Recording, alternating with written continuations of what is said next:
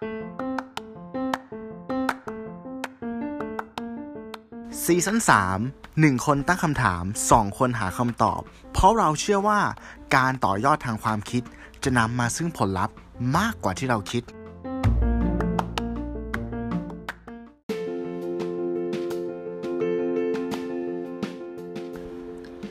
ถ้าเกิดว่าวันหนึ่งอะ คุณสามารถเลือกได้ว่า คุณอยากจะมีอายุยืนยาวเท่าไหร่ และตายตอนไหน ผมอยากให้คุณคิดครับว่า คุณอยากจะอยู่ไปสักเจ็ดสิบปีหนึ่งร้อยปีสองร้อยปี หรือชั่วนิรันดร์หนึ่งบนหนึ่งเท่ากับสามพอดแคสต์ EP ที่หนึ่งร้อยสิบคุณอยากมีอายุไขเท่าไหร่ อยู่กับผมโต้สิวัตร สวัสดีครับ ผมหนึ่งพิชาติครับผม สวัสดีครับคุณหนึ่งครับสวัสดีคุณผู้ฟังโต้ครับอะครับสวัสดีผมคุณผู้ฟังทุกท่านนะครับ ก็ขอยินดีต้อนรับกับสู่หนึ่งบนหนึ่งเท่ากับสามพอดแคสต์อีกครั้งหนึ่งนะฮะผมอะพยายามจะทำเสียงให้มันดูนุ่มละมุนเพื่อเข้ากับธีม intro ที่ดูเป็นนิทานอีสปของคุณโต้อะครับอ๋อครับผมจริงจังนะครับ มันก็เป็เอานจริงไทยจังสดเลยเนาะเออโอเคแล้วก็อันนี้ก็เป็นซีซั่นสามแบบเป็นทางการนะครับตรงให้ตัวเองหน่อยครับ เย่ครับผมอ่า ครับผมก็เฮ้ยเดินทางมาไกลเหมือนกันนะ เนี่ยมันใช่คุณอะผมถามคุณโต้แล้วกันว่าคุณโต้อยากให้อายุของพอดแคสต์เรามีอายุเท่าไหร่ครับโอ้โหเฮ้ยก็ช่วงนี้ร้านก็นี้อยากให้อยู่เราจะไหวไหมฮะนานๆนะเอออืมจริงจริงๆอ่า สิ่งที่เรากลัวมันคืออะไรวะกลัวเบื่อปะอะก็หมายถึงว่ากลัเบื่อ กลัวเบื่อกลัวเนอะไม่กลัสาวหดมาไฟรถที่จะตัวผมเองอะผมผมกลัวสิ่งที่ผมกลัวนะ ผมอืมกลัวว่าเหมือนถ้าเป็นช่วงที่จังหวะ มันงานสมมติงานยุ่งๆหรืออะไรเงี้ย เรากลัวว่าเราจะ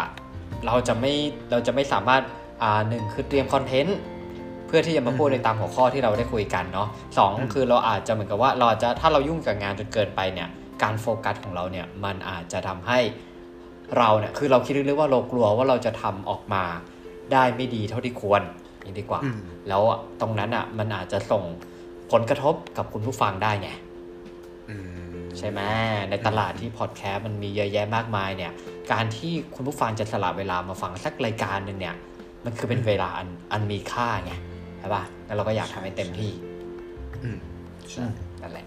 ครับ เป็นความกลัวของผมครับ ครับผมอืมก็ขอให้อยู่กันเป็นนานๆนะครับ ทั้งครับผมคุณผู้ฟังและคุณหนึ่งบอกโอเคขอบคุณมากครับโอเคขอเปิดด้วยคำถามแรกก่อน คุณหนึ่งรู้ไหมว่า อายุไขเฉลี่ยของ โฮโมเซเปียนเนี่ยสปีชีส์เราคือเท่าไหร่ ถ้าให้ผมทายผมเอาประมาณ70อะก็ถูกแล้วกัน เพราะมันคืออ้าว68ถึง73ถ้าค่านี้คืออ้าวเหรอ70ถูกปะเอาแล้วผู้ชายกับผู้หญิงเหมือนกันไหมอ่าผู้หญิงจะอายุยืนกว่าผู้ชายเล็กน้อยครับอืมเขามีเหตุผลรองรับไหมฮะทำไมผู้หญิงอืมถึงอายุยืนกว่า ไม่นะแต่แต่ถ้าเท่าที่ผมอ่าพยายามวิเคราะห์เนี่ย จริง ๆ แล้วว่ามันมันอาจจะ เกิดจากตัวของ DNA โครโมโซมด้วยมั้ง หรือว่าการการคำนวณอายุเฉลี่ยคนหนึ่ง มันคมีรับหลายปัจจัยเอามาคิดมากๆเลยนะ อันหนึ่งครับคืออะไร ผู้ชายจะมีพฤติกรรมซุ่มเสี่ยงมากกว่าถูกปะมีการกินอ่าเหล้าสูบบุหรี่มากกว่าผู้หญิงอ๋ออ่าๆๆใช่ไหมแล้วด้ก็วยอาจโซจะเชียลอิโรชคชูปวดมากกต่าว่างใช่แล้วการคำนวณอายุเฉลี่ยเนี่ยๆครับมันมีปัจจัยภายนอกเกี่ยวด้วยอะอะอืม politics ใช่ป่ะโรคระบาดอะอ่าโรคระบาดอาหารนู่นนี่นั่น ใช่ไหมอืมอีกคำถามหนึงที่จะถามต่อก็คือว่า คุณคิดว่านะวันเนี้ยอายุเฉลี่ยของเราเนี่ย มันเยอะขึ้นหรือน้อยลง อืม ผมคิดว่าน่าจะเยอะขึ้นไหม เพราะว่าเทคโนโลยีทางการแพทย์เราดีขึ้น ถูกต้องใช่นั่นคือคำตอบที่ถูกเลยแหละ ถูกแบบอ้าวเหรอเออเต็มสิบสิบทับสิบใช่อ้าวแต่ตอนสอบแต่เหมือนกับไม่ว่าได้อย่างนี้ปะอืมดีมากครับออย่างหนึ่งที่ที่เรารู้สึกอะมันจะมีคนบางกลุ่มครับ หรือแม้กระทั่งตัวเราเองด้วยซ้ำอะที่เคยเข้าใจผิดไปว่า เรามีอายุไขน้อยลง เหมือนเหมือนอ่าข้อมูลที่เราได้รับอะเรารู้สึกว่าโลกมันแย่ขึ้นเว้ยอ่าใช่อ่าไหมันโลกเหมือนกับร้อนว่าธรรมชาติคืออ่าปกติธรรมชาติถูกคือทำลายคนเราใช่ปะอยู่กับธรรมชาติอายุอาจจะยืนยาวขึ้น แต่ว่าด้วยทุกวันนี้เรามีเหมือนอาหารแปรรูปมากขึ้นใช่เราใช้ชีชีวิตคือยอมรับว่าเราใช้ชีวิตกันเครียดขึ้น แล้วก็อืมมีใช่โรคระบาดอย่างอะสมมติอย่างโควิดเนี้ยอืม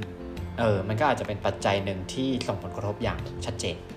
ใช่ ซึ่งความจริงแล้วมันมันก็อย่างที่บอกแหละ มันมันไม่เทคใช่โนโลยีทางการแพทย์มีรองจริรังบออยู่ยู่ว่าอาหารที่เราที่เรากินอะครับมันแย่ลง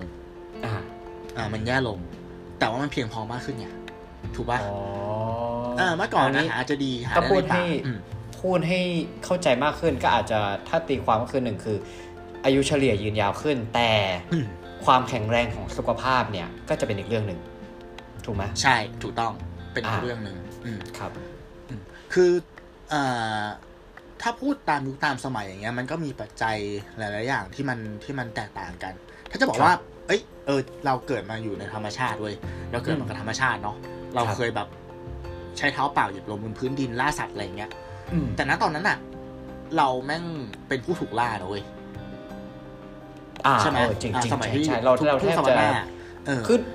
เราไม่สามารถไปสู้กับกับสัตว์ในป่าได้อย่างนี้ดีกว่า ใช่ใช่เราเจอเหมือนชีสิงวิตโตเรามันจะเราเจอหเครียดมากเลยนะมีถูกไหมอืมทุกอืมทุกอืมใช่ หรืออย่างตอนที่แบบอ่าเราวิวัฒน์มองกลับไปแค่ย้อน ย้อนกลับไปแค่แบบหลักร้อยปีอย่างเงี้ย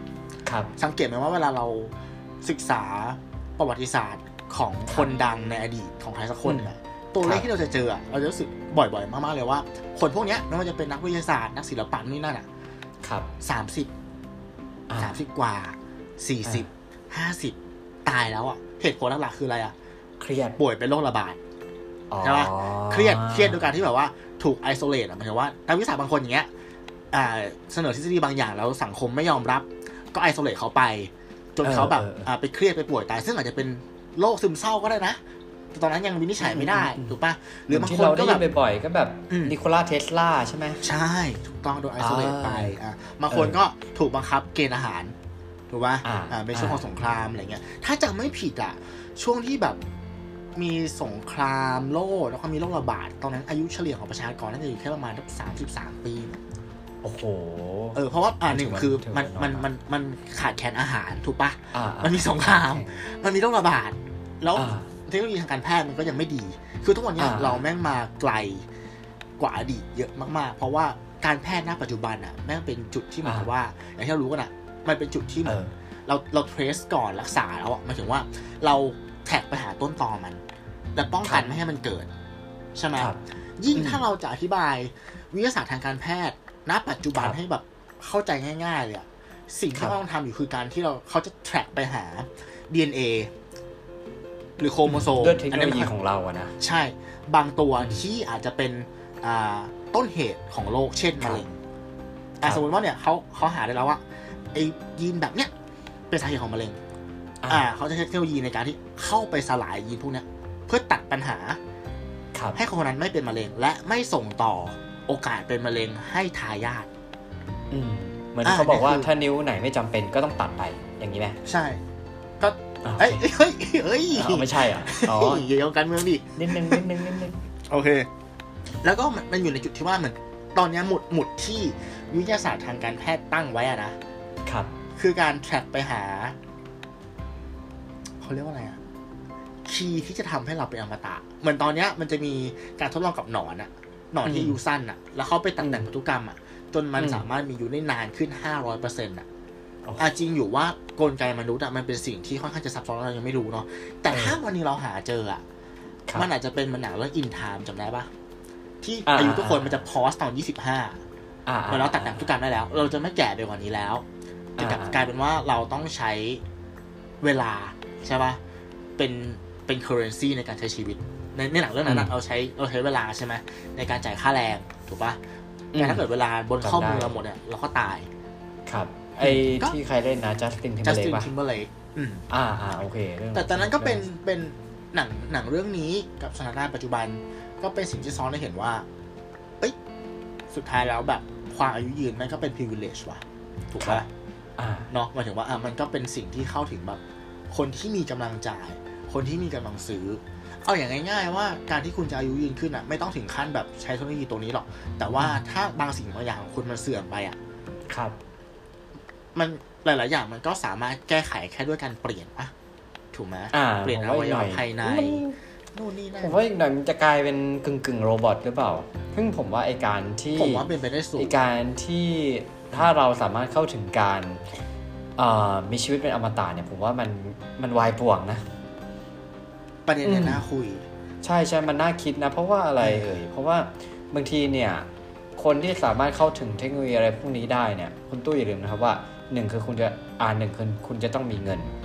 สองคุณจะต้องมีอำนาจอืมใช่ไหมทีนี้เนี่ยกลายเป็นว่าถ้าเกิดว่า คนที่สามารถที่จะเข้าถึงเทคโนโลยีในการที่จะทำให้ชีวิตเป็นอมตะได้เนี่ยมึงก็จะกระจุกตัวปะใช่ก็เหมือนอ่าพล็อดในหนังวันนั้นเลย แล้วเขาก็จะสืบทอดใช่ไหมทายาทสืบทอดทายาทอืมแล้วเขาก็ก็กระจุกตัวไม่ตายก็คืออยู่ไปเรื่อยๆ สุดท้ายเนี่ย คือมันก็จะกลายเป็น sub sapien อาจจะ sub Homo sapien ไปอีกทีหนึ่งซึ่งอาจจะเหลือแต่ตรงนั้นแล้วเราก็ไม่รู้ว่า ณจุดนั้นเนี่ย ความวายป่วงมันจะขนาดไหนวะเรามองว่ามันก็คือหนัง หนังม้วนเดิมนะถูกไหมเพราะว่าอืมเราอะ Homo sapien อะอ่าก็เป็นเผ่าพันธุ์เดียวที่รอดมา โดยการที่เราก็ไปฆ่าเผ่าพันธุ์อื่นถูกไหม Homo อ่ามากกว่านั้น Homo erectus Homo นี่นั่นใช่ปะก็สูญอ่าพันธุ์ไปแล้ว จากการที่เราครับขยายขึ้นมา อันนี้ครับก็เหมือนกันนะคือมันอาจจะมี sub Homo ที่คุณหนึ่งบอก แต่ถามว่าอ่าเออ การที่เราเข้าใกล้ ความเป็นอมตะอะอ่าหรือเราสามารถตัดแต่งพันธุกรรมตัวเองให้เป็นกึ่ง robot หรือ whatever อะไรก็แล้วแต่เอาความทรงจำของเราไปใส่ไว้ในชิป Terminator เออเราให้มันประมวลผลแทนสมองเนี่ยมันอืมถือว่าเป็นเรื่องที่ผิดธรรมชาติไหม อันเนี้ยเป็นเป็นสิ่งที่เป็นทางแยกมากๆเลยนะคนบางกลุ่มจะไม่เอาเลยถูกปะอ่า อ่า คนคนที่เชื่อในในในกฎของธรรมชาติอย่างเงี้ยบอกว่าเฮ้ยเราเกิดมากับดินเว้ยอ่า เราก็ต้องกลายเป็นดิน ถูกไหมอ่าอ่าอ่า แต่คนอีกกลุ่มมันก็มองว่า เอ้า ถ้ามันจะทำให้เรากลายเป็นเผ่าพันธุ์ที่เขาเรียกว่าอะไรอะวิวัฒน์แข็งแกร่งเหรอ มากขึ้น ทรงปัญญามากขึ้น มีอายุยืนขึ้น มันก็ไม่ใช่เรื่องแปลกหรือเปล่า อันเนี้ยผมขอเสริมอ่าผมมองแบบนี้คุณหนึ่ง ถ้าเกิดว่า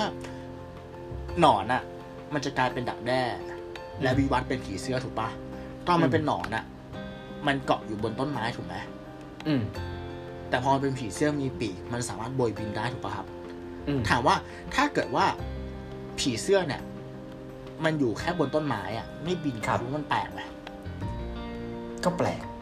แปลกเพราะมีปีกถูกปะทำไมใช่ไม่บินอะ อันนี้เหมือนกันผมมองว่าอะไรบ้างผมมองว่า ธรรมชาติมันมันประทาน สมองส่วน neocortex มาให้เราเว้ยอืมทำให้เราสามารถคิดเชิงตรรกะคิดซับซ้อน จนครับวิวัฒน์มาถึงจุดนี้ได้ นี่เรามาครับไกลมากนะจากการแบบ barefeet อยู่บนดินอะจนทุกวันเนี้ยมี iPhone ใช่ปะครับมีตลาดหุ้น มีประเทศ มีตึมีกสนี่กุนั่ลนเงินตา มีภาษา มีหลาย ๆ อย่าง แล้วแล้วถามว่าการที่เราจะวิวัฒน์เป็นสิ่งมีชีวิตที่ ไม่ใช่เนื้อหนังร้อยเปอร์เซ็นต์อะมันแปลกไหมผมว่ามันไม่แปลก มันอืมมันอาจจะแค่ขัดความรู้สึกคุณแค่ว่า สิ่งที่เรามีความเป็นไปได้ที่จะเป็นอะมันหลุดไปในกรอบของธรรมชาติไงอืม เออ แต่ถ้ามันเป็นศักยภาพที่เราทำได้อะครับทำไมเราถึงไม่ทำอืมถ้าคุณจะบอกว่า คุณถ้าคุณจะบอกว่าไม่เอา ถ้าอย่างนั้น ถ้าคุณจะปฏิเสธความผิดธรรมชาติอะครับ คุณก็ไม่ควรใช้ชีวิตอยู่ในเมืองปะอืม ก็แล้วแต่ แล้วแต่ใช่ไหมมุมมองว่ะแล้วแต่มุมมองเออ คือผมใช่ค่อนข้างจะเห็นด้วยกับฝั่งที่ ที่เราจะไปได้เว้ยหมายถึงว่าผมอาจจะไม่ได้ทำแบบหมายถึงว่าคอนเซนต์ของผมอาจจะไม่ได้อยากจะเป็นแบบนั้นนะ แต่ผมแค่มองว่ามันก็คือการวิวัฒน์ไปข้างหน้า ในฐานะเผ่าพันธุ์ของมนุษย์อะอ่าอืมอืม ต้องคุยกันอีกยาวเรื่องนี้จริงๆแล้วจริงๆแล้วพูดยากว่ะอะเพราะพูดได้ยากพูดยากเอพูดอยากใช่ เพราะในถ้าในมุมมอง ถ้าในมุมมองผมเองเนี่ย ผมรู้สึกว่ามันยังมีความผิดธรรมชาติหน่อยๆแต่ว่าเราก็ไม่รู้ว่าณจุดนั้นเนี่ย มันก็อาจจะเกิดในเรื่องของแบบอันหนึ่งคือปัญหาที่มันเกิดขึ้นคืออะไร คือประชากรลดโลก ถูกต้องไหมด้วยทุกวันนี้ทรัพยากรบ้านเรามันก็โลกเรามันก็ไม่ได้เพียงพอขนาดนั้น แต่ว่าถ้าหนึ่งจุดหนึ่งโอเคเราสามารถวิวัฒน์ตัวเองจนถึงจุดนั้นได้เนี่ยแล้วเราสามารถไปต่อยอดอย่างแบบโอเคเอ่ออีลอนมัสไปอาศัยอยู่ในดาวอื่นๆอะไรเงี้ยแล้วก็อืมเราก็จะมีทรัพยากรทรัพยากรอื่น ๆ เพิ่มเติมขึ้นมาถึงจุดนั้นอะ่ะคือผมคิดว่ามันมีโอกาสไหมมันก็อาจจะวันหนึ่งมันก็อาจจะมีโอกาสก็ได้อืมใช่ไหมเออมันก็มีโอกาสก็ได้ แต่ว่าเดี๋ยวผมคิดว่าคนเราเนี่ยมนุษย์เราเนี่ยเดี๋ยวก็จะหาความสมดุลให้มันเกิดขึ้น ณจุดจุดหนึ่งที่มันจะไปถึงใช่ไหมอ่าสมมติอือฮึวันหนึ่งทรัพยากรไม่พอเราก็อาจจะหาวิวัฒการอะไรใหม่ ๆ เพื่อที่จะทรัพยากรเพียงพออย่างทุกวันนี้เราก็เห็นการแบบเพาะเลี้ยงเนื้อเยื่อนู่นนี่นั่นอะไรบาบาบาเยอะแยะมากมายอะไรเงี้ย แต่พอมันถึงจุดนั้นวันหนึ่งอะเรายังจะสามารถเรียกว่าตัวเองเป็นมนุษย์ได้เต็มปากหรือเปล่า เราอาจจะเป็นมนุษย์แค่ 45%แล้วเป็น AI อีก 55%ไปแล้ว แล้วเรายังจะเป็นโฮโมเซเปียนหรือเปล่า ผมก็อีกเราอาจจะกลายเป็นอีกเผ่าพันธุ์หนึ่งไปแล้วก็ได้ ณ จุดนั้น เอ้ยถ้าถ้าพูดถ้าคุยในเชิงปรัชญามันเป็นอย่างนั้นจริงเนาะใช่ไหมอ่าใช่ฉันไหมนอกจากนิยาม Homo sapien อะว่าคือ hundred percent หรือเปล่า ใช่ไหมอืมอืมเออเออเออใช่เออครับอันเนี้ยน่าคิดน่าคุยเอต่ออนั่นแหละครับโอ้โห เริ่มมาซะเครียดเลยอะเพราะไอ้ไอ้เนี่ยคือคือเหตุผลที่ตั้งหัวข้อนี้มาแล้วรู้สึกว่าเหมือนช่วงโควิดที่มันเกิดขึ้นอะและก่อนหน้าเออโควิดอะมันก็เป็นช่วงเหมือนแบบเป็นช่วงสุญญากาศสักพักหนึ่งแล้วอะเหมือนเป็น lost decade นึกภาพออกปะคือเหมือนกับว่าเราถูกขโมยเวลาช่วงนี้ไปอะสองปีมันหายไปเลยอะเวลาเราหายเนี่ยคือ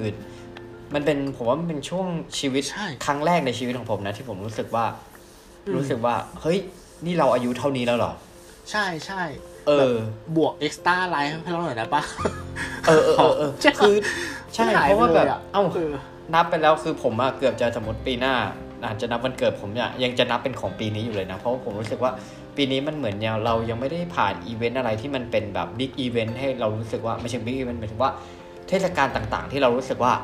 มันเวียนบรรจบมาครบมาถึงเอางี้ดีกว่าใช่ไหมอย่างอืมอืมอืมอ่าวันหยุดอย่างสงกรานต์เนี่ยมันก็จะเป็นวันที่เรารู้อะวันปีใหม่ไทย เรามีกิจกรรมนู่นนี่นั่นมันก็จะเป็น landmark แบบ pin ไว้ว่าโอเค ปีนี้เราทำกิจกรรมแบบนี้นะ วันเกิดเราอย่างนี้นะอย่างเงี้ยแต่ว่าอันนี้คือแบบมัน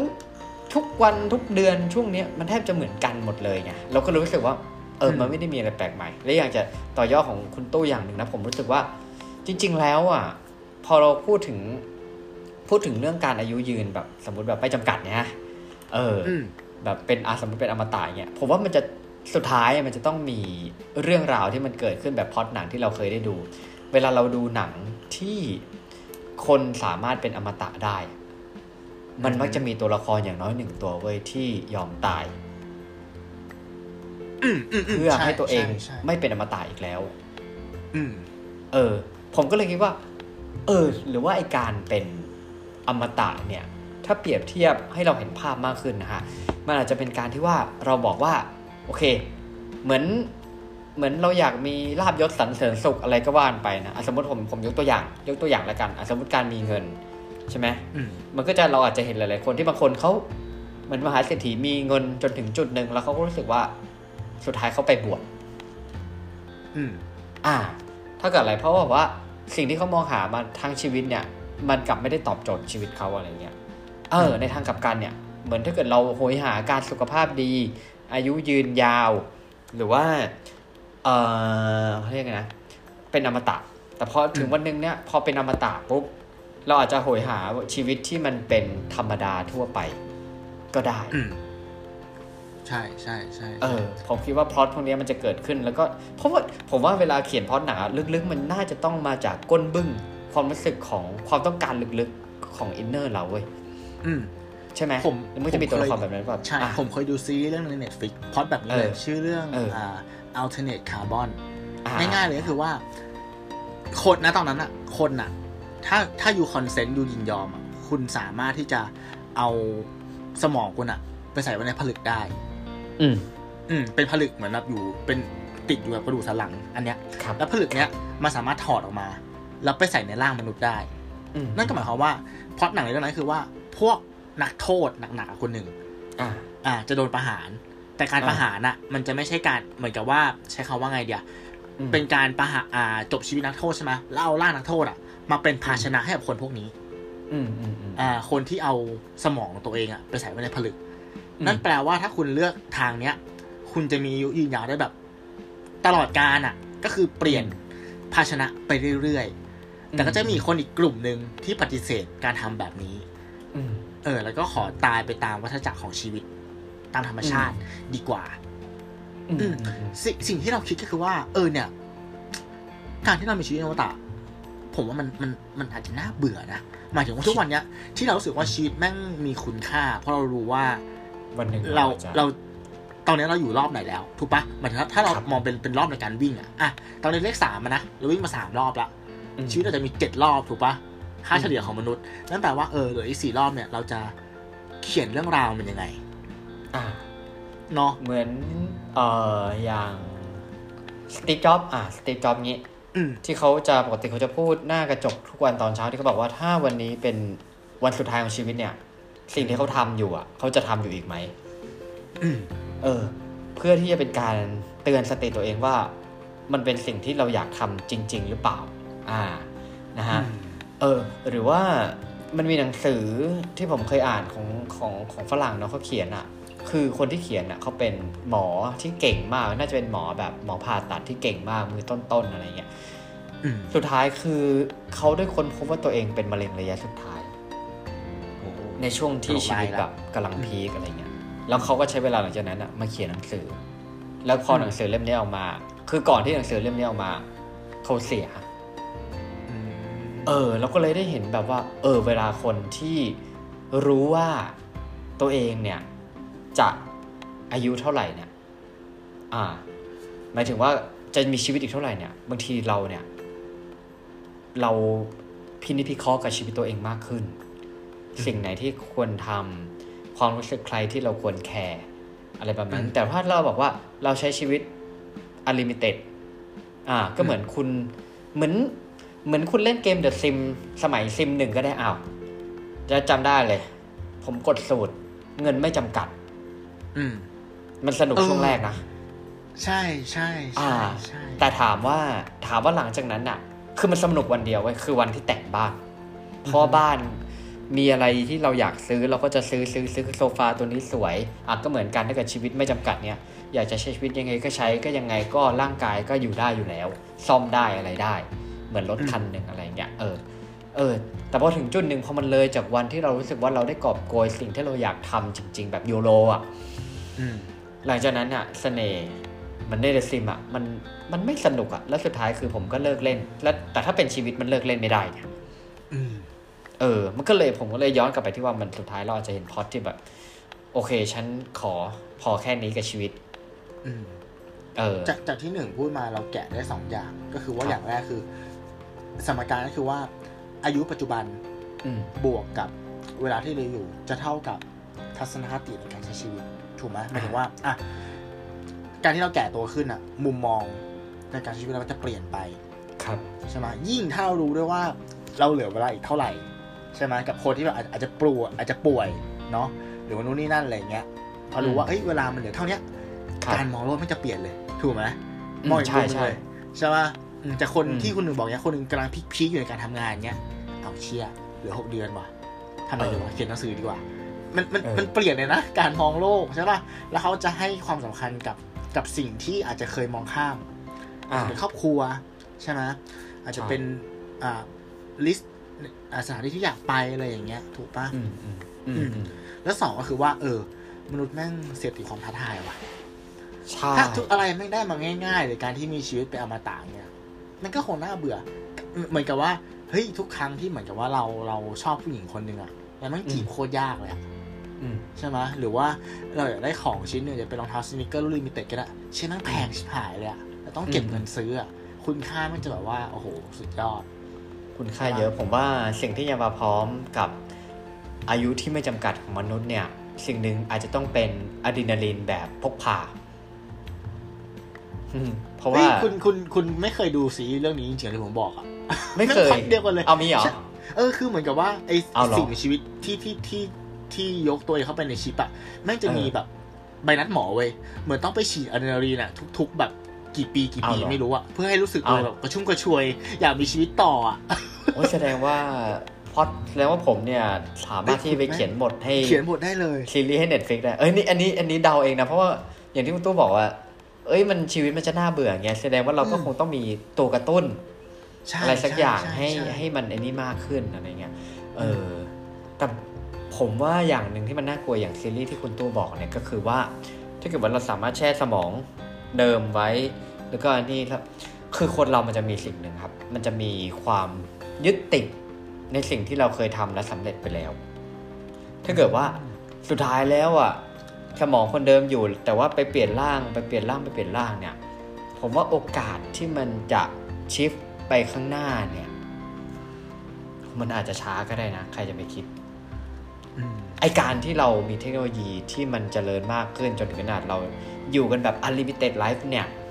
ถึงเวลาตอนนั้นเทคโนโลยีการเจริญเติบโตเทคโนโลยีเนี่ยมันอาจจะช้าลงเป็นการสวนทางกัน ซึ่งถ้าถึงจุดนั้นผมว่ามันจะนำมาซึ่งความชิบหายก็ได้นะ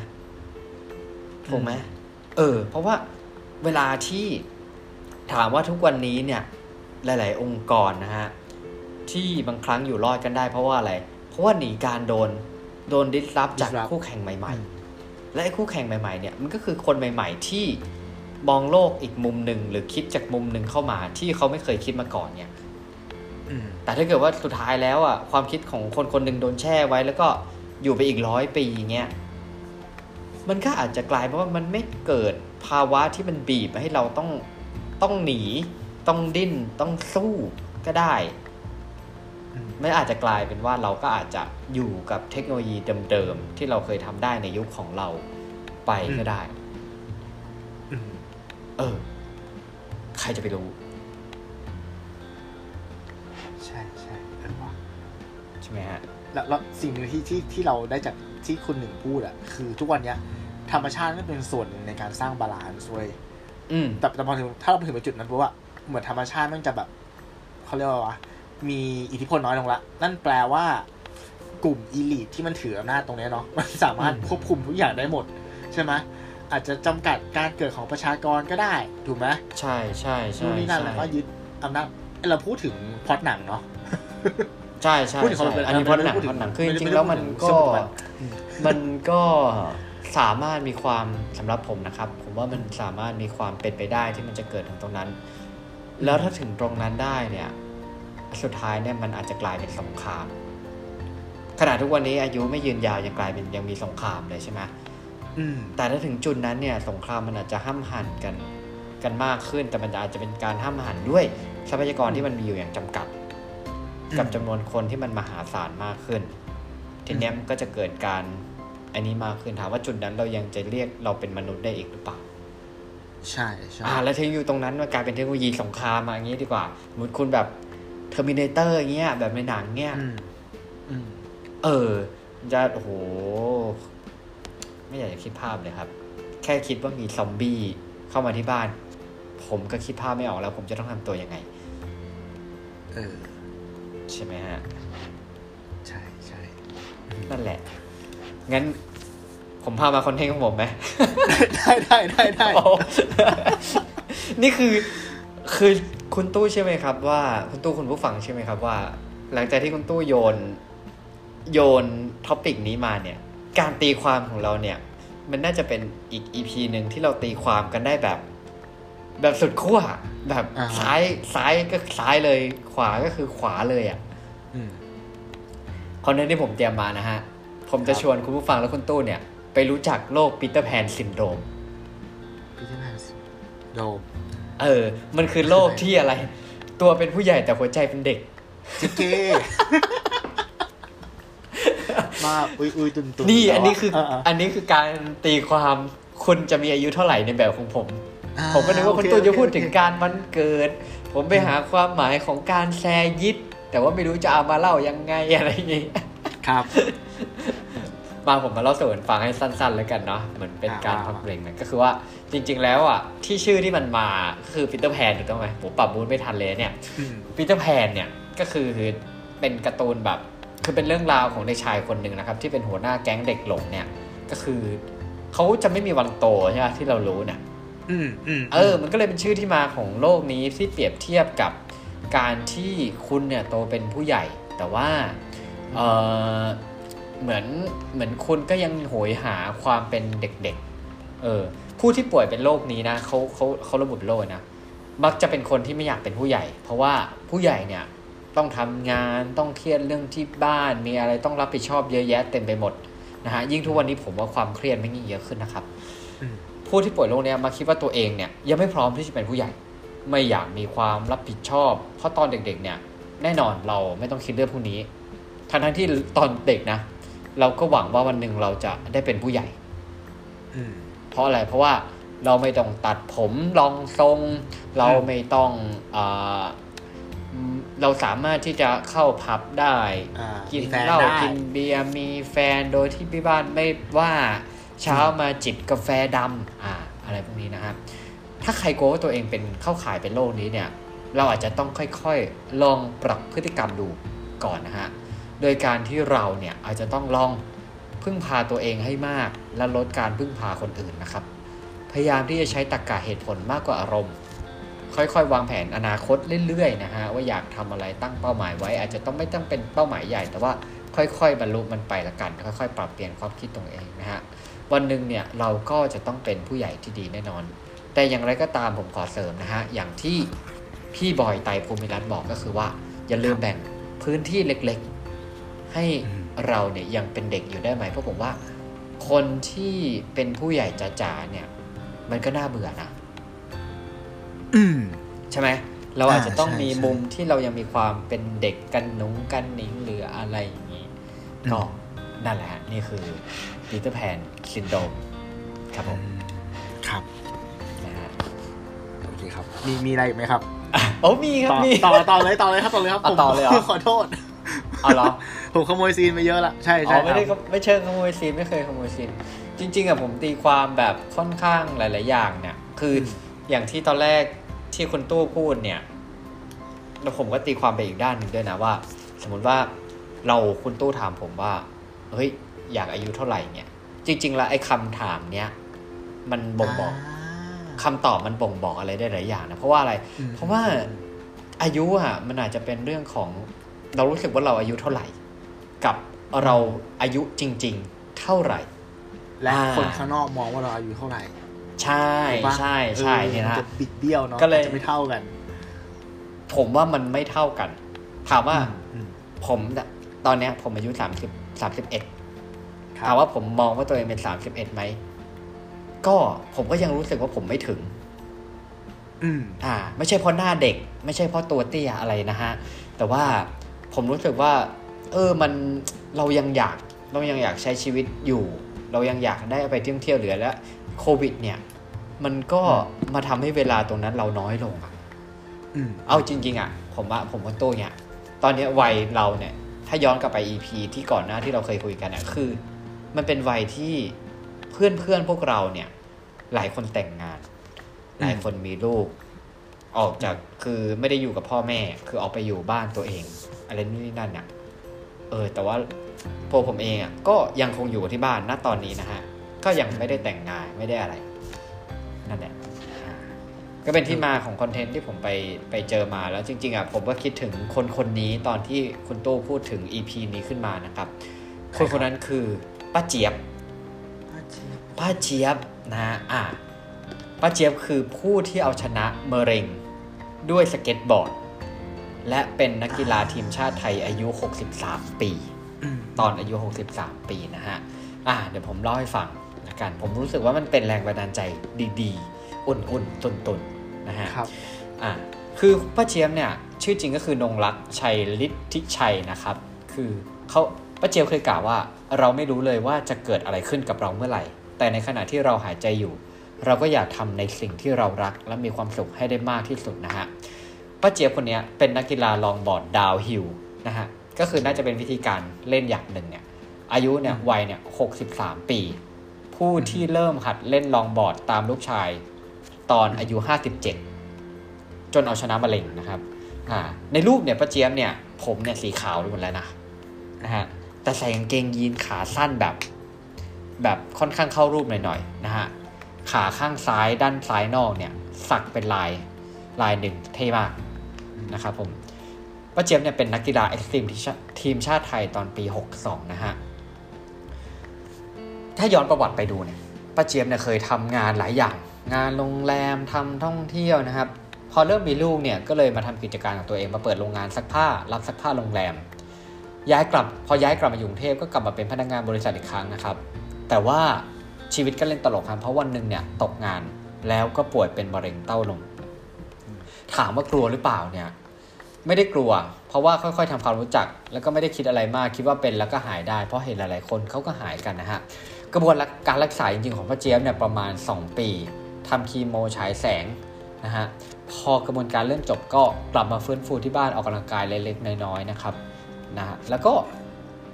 เหมือนกับว่าวันหนึงเนี่ยออกไปเดินสาธารณะแล้วลูกพาไปเดินในขณะที่เขาเราเดินเขาเล่นสเก็ต ช่วงที่เขาพักเนี่ยป้าเจี๊ยบก็เลยหยิบสเก็ตบอร์ดขึ้นมาไถแล้วก็ไถได้เว้ยเออ ก็เลยให้ลูกพาไปเล่นทุกวันเลยทีนี้ มันก็เป็นจุดเริ่มต้นนะครับผม แล้วก็ติดทีมชาติด้วยวัย 62 ปีกับแนวคิดที่ว่าอายุไม่สำคัญ อย่าปิดกั้นความสามารถของตัวเองนะฮะก็ ป้าเจี๊ยบเนี่ยหัดเล่น มีหลานชายคนหนึ่งอายุสิบขวบหัดเล่นพร้อมกันเลยเล่นเป็นพร้อมกัน ก็เลยคิดว่าอายุเท่าไหร่ ถ้ามันอยากจะเล่นน่ะมันก็เล่นได้ถูกต้องไหมผมเห็นทุกวันนี้บางคนเด็กบางคนสามสี่ขวบเล่นแบบไถชิลเลยอะเรายังคิดภาพไม่ออกเราตอนอายุสามสี่ขวบเลยอะเออ แต่ทั้งนี้ทั้งนั้นเนี่ย เราก็ต้องมีสติหมายถึงว่าจริง ๆ ทุกอย่างอะ มันอุบัติเหตุมันเกิดขึ้นได้ทุกที่นะฮะ ก็ต้องอยู่ที่การระมัดระวังด้วย เราก็ควรที่จะรู้ ความสามารถขีดความสามารถของตัวเองณตอนนั้นว่าเราเล่นได้ถึงจุดไหนนะฮะแล้วก็ตอนไปแข่งหรืออะไรเนี่ย ด้วยความที่ว่าณจอนั้นเนี่ยผู้หญิงเนี่ยมีผู้หญิงมีคนเล่นน้อย ก็เลยไปติดเพยเอิญไปติดหนึ่งในสามอืมอ่าเขาก็บอกว่าต้องไปเก็บตัวฝึกซ้อมนะ ก็ไปเข้าค่ายที่จังหวัดแพร่ อยู่ตรงนั้น6เดือน ผมชื่นชมเลยปะผมชื่นชมลูกของป้าเจี๊ยบว่ะทำไมอะเขาทำไมอ้าวก็ณจุด ณจุดนี้อะเข้าใจว่าเหมือนกับว่าแม่อายุ60กว่า แล้วแบบอยู่ๆแม่ แม่จะต้องไปเข้าค่ายเก็บตัว6เดือนอะาฝึกซ้อมโคสเก็ตบอร์ดอะอืมเออ ก็ต้องเป็นลูกที่แบบว่าค่อนข้างฟรีคนหนึ่งอะอืมแบบเข้าใจ อ่า แล้วเห็นแม่มีความสุขแล้วก็อันนี้อะไรเงี้ย เออ จากที่เล่นสนุกสนุกก็คือกลายเป็นหน้าที่ เพราะว่ามันมีคำว่าเพื่อชาติติดอยู่นะฮะ มาไกลแล้วเล่นเล่นไม่ได้ ซึ่งสนามเล่นของเราอยู่บนภูเขาเล่นจากยอดเขาไหลลงมาข้างล่าง ระยะทางที่ไกลที่สุดน่าจะประมาณสิกิโล ก็ล้มทุกครั้งที่เล่นแต่ล้มแล้วลุก ถ้าล้มแล้วเลิกเมื่อไหร่ก็คือจบอืมข้อดีเนี่ยทำให้ป้าเจี๊ยบเจอเพื่อนต่างวัย ได้เรียนรู้ซึ่งกันและกันนะฮะทำให้เรามองเห็นโลกอีกด้านหนึ่งเข้าใจกันได้มากขึ้นนะครับจริงๆแล้วอะตัวป้าเจี๊ยบเองก็ไม่ได้คิดจะเป็นต้นแบบของใครนะ แต่ว่าดีใจบอกว่าดีใจมากๆ ที่ตัวเขาเองเนี่ยเป็นประโยชน์ให้กับใครบางคนที่คิดว่าตัวเองหมดแรงไปแล้ว และลุกขึ้นมาเล่นได้ใหม่ทำให้คนคนหนึ่งที่คิดว่าวัยตัวเองร่วงโรยไปแล้วเนี่ยกลับขึ้นมาสดใสได้อย่างมีพลังนะฮะสุดท้ายเนี่ยป้าเจียฝากว่า ให้โอกาสตัวเองมีความสุขกับสิ่งที่รักในบ้านปลายชีวิตนะฮะคือเราอยากให้ทุกคนแก่มาแบบนี้ เพราะว่าสุขภาพร่างกายแข็งแรงมีความสุข ให้โอกาสตัวเองละกัน โดยที่เราก็มองเลยว่าการที่ให้โอกาสตัวเองไม่ได้รบกวนคนอื่นเนี่ยหรือไม่เป็นภาระเนี่ย มันก็ไม่น่าจะหนักหนาสาหัสเกินไปนักนะฮะทุกคนเนี่ยคงกลัว แล้วความกลัวก็เป็นเรื่องดีตรงที่ว่าพอเรากลัวแล้วเราก็จะระมัดระวัง แต่ว่าอย่ากลัวเกินไป เพราะว่ามันจะเป็นการปิดโอกาสตัวเอง ขณะที่เราหายใจอยู่เนี่ยก็พยายามทำในสิ่งที่เรารัก และมีความสุขให้ได้มากที่สุด เรามีความสุขคนรอบข้างก็มีความสุขตามไปด้วย ขอบคุณข้อมูลป้าเจี๊ยบ แล้วก็เว็บไซต์ workpointtoday.com นะฮะ อืม สวยงามไหมพามาไกลนะครับมันก็เหมือนกับว่า เอ้ยเราเราเราได้ข้อคิดจากเรื่องนี้ก็คือมันมันไม่เกี่ยวว่าเราจะจะตายตอนไหนนะแต่ว่า มันอยู่ที่ว่าทุกวันนี้เราใช้มันคุ้มหรือยังอืม ถ้าเทียบกับการเดินทางนะมันก็เหมือนกับว่าบางคนก็จะบอกว่า เป้าหมายเนี่ย มันก็มีไว้เพื่อรู้ว่าเราจะเดินไปทางไหน แต่ว่าจริง ๆ แล้วอะ เราก็ระหว่างทางเดินเนี่ยเราจะเดินท่าไหน เราจะเดินด้วยความเร็วเท่าไหร่ เราจะถ่ายรูปมันไหม่สังเกตอะไรรอบข้างไหมอันนั้นก็สำคัญไม่แพ้กันอืมก็อาจจะคล้ายๆกัน ยิ่งถ้าเป้าหมายนั้น ณตอนนี้เราไม่รู้ว่าอายุที่เราจะเดินไปถึงเนี่ย มันคือเมื่อไหร่อืมงั้นไอการเก็บเกี่ยวความสวยงามระหว่างทางเนี่ย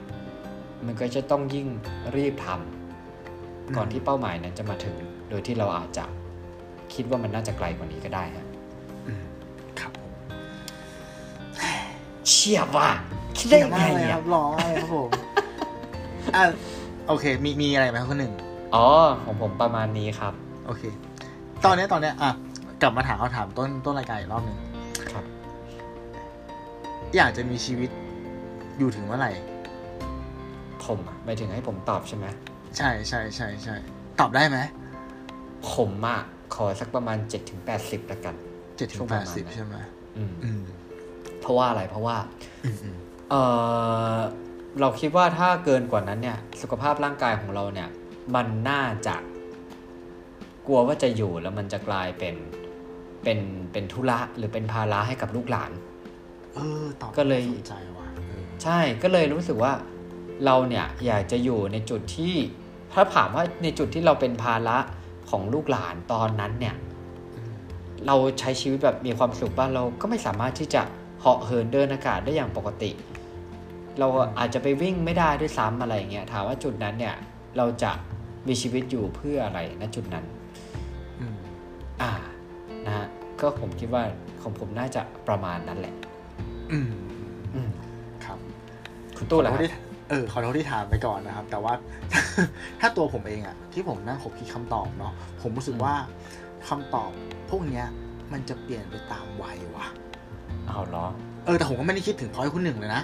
ว่าแบบ เออเออว่ะเชี่ยถ้าเกินแปดสิบปีนี้มันก็ อยู่ยากอะนะ ลูกยากอะนะ ใช่ยปะกเว้น ยกเว้นคุณจะ treat ยกเว้นคุณจะ treat ร่างกายตัวเองดีอ่าอ่าใช่ยกเป็นคุณจะคิดเออว่าตัวเองดีใช่ๆใช่ใช่แต่ผมมองว่าอย่างนี้ คือแต่ละหมุดหมายของชีวิตอะครับอะอย่างเช่นพอพอคุณคุณมีลูกอย่างเงี้ย ครับ คุณก็จะเปลี่ยน วิธีการคิดแล้วอะว่าแบบเฮ้ยจากการที่เราอยู่เพื่อตัวเองเนาะอืมมันจะกลายเป็นอยู่เพื่อคนอื่นอะเออครับหลายๆคนที่ผมเคยได้คุยอะก็จะเป็นพวกปู่ย่าตายายของว่าเหมือนเขาอยู่รอดูความสำเร็จของลูกของหลานเขาอะในภาพออกใช่ปะเออมันอาจจะเป็นความรู้สึกตื้นตันที่แบบในฐานะที่เราเป็นเป็นเป็นมนุษย์แล้วเราผลิตทายาทอะเนาะใช่ไหมอืมได้เห็นอืมคนที่เป็นเลือดเนื้อเชื้อไข่แล้วอะเขาเติบโตขึ้นทุกวันอะเออ แล้วก็อืมอืมผ่านหมุดที่ เราเคยผ่านมาแล้ว แล้วเราอยู่ในฐานะครับที่ว่าสามารถแนะนำใช่ปะ support ครับประคับประคองเขาได้ มันก็อาจจะเป็นความสุขอีกรูปแบบหนึ่งแต่ผมค่อนข้างมั่นใจนะว่า คนที่อยากจะมีอายุอายุยืนยาวเนี่ยส่วนใหญ่อะเขามักจะไม่ได้อยู่เพื่อตัวเองอะไม่ได้มีความสุขอืมเพื่อตัวเอง และคนที่เป็นอมตะในซีรีส์ต่างๆที่เราเคยดู แล้วเขาใช้ชีวิตเพื่อตัวเองอะทุกตัวละครในนั้นอะแม่งไม่มีความสุขเลยเว้ยอืมเออ มันจะดูแบบ รอยยิ้มมันแค่จะแบบดูเปลือกอะแล้วข้างในมันมันมันมันว่างเปล่าอะคือภาพของเอคนอเขาหาอ่าหาแก่นในการในการใช้ชีวิตไม่เจออะไรอย่างเงี้ยอืมอืมอืมคืออย่างที่บอกแหละ พอชีวิตมันอลิมิตอะมันใช่ไม่มีเป้าหมายไงว่าเราจะเดินอืมไปถึงเป้าหมายของเรามันเราจะเดินไปที่ไหน เราจะเดินไปยอดเขาไหน เราก็เลยบางครั้งเราอาจจะหลงทางได้ง่าย ๆ ก็ได้ ใช่ใช่ใช่ใช่ครับ ก็ครับประมาณนี้เนาะ สวยงาปมระมาณนี้สครัวยบงามครับโอเคครับ ก็หวังว่าพอดแคสต์ EP นี้จะเป็นประโยชน์กับคุณผู้ฟังไม่มากก็น้อย สามารถติดตามรับชม รับฟังรายการเราได้ทุกช่องทางไม่ว่าจะเป็น YouTube Spotify Apple Podcast Podbean และ Anchor แล้วก็เพจของเราครับ 2 แพลตฟอร์ม Facebook และ b l o g d i t มีข้อติชม มีคำถาม มีข้อสงสัยส่งมาครับ เราอยากตอบสำหรับสัปดาห์หน้านะครับ EP ที่2ของซีซั่น3จะเป็น EP แนวไหนจากคนหนึ่ง ขอให้รอติดตามกันนะครับผม วันนี้ครับผมตู้สิวัตรผมหนึ่งวิชาติครับ สวัสดีครัครับบสวัสดีครับ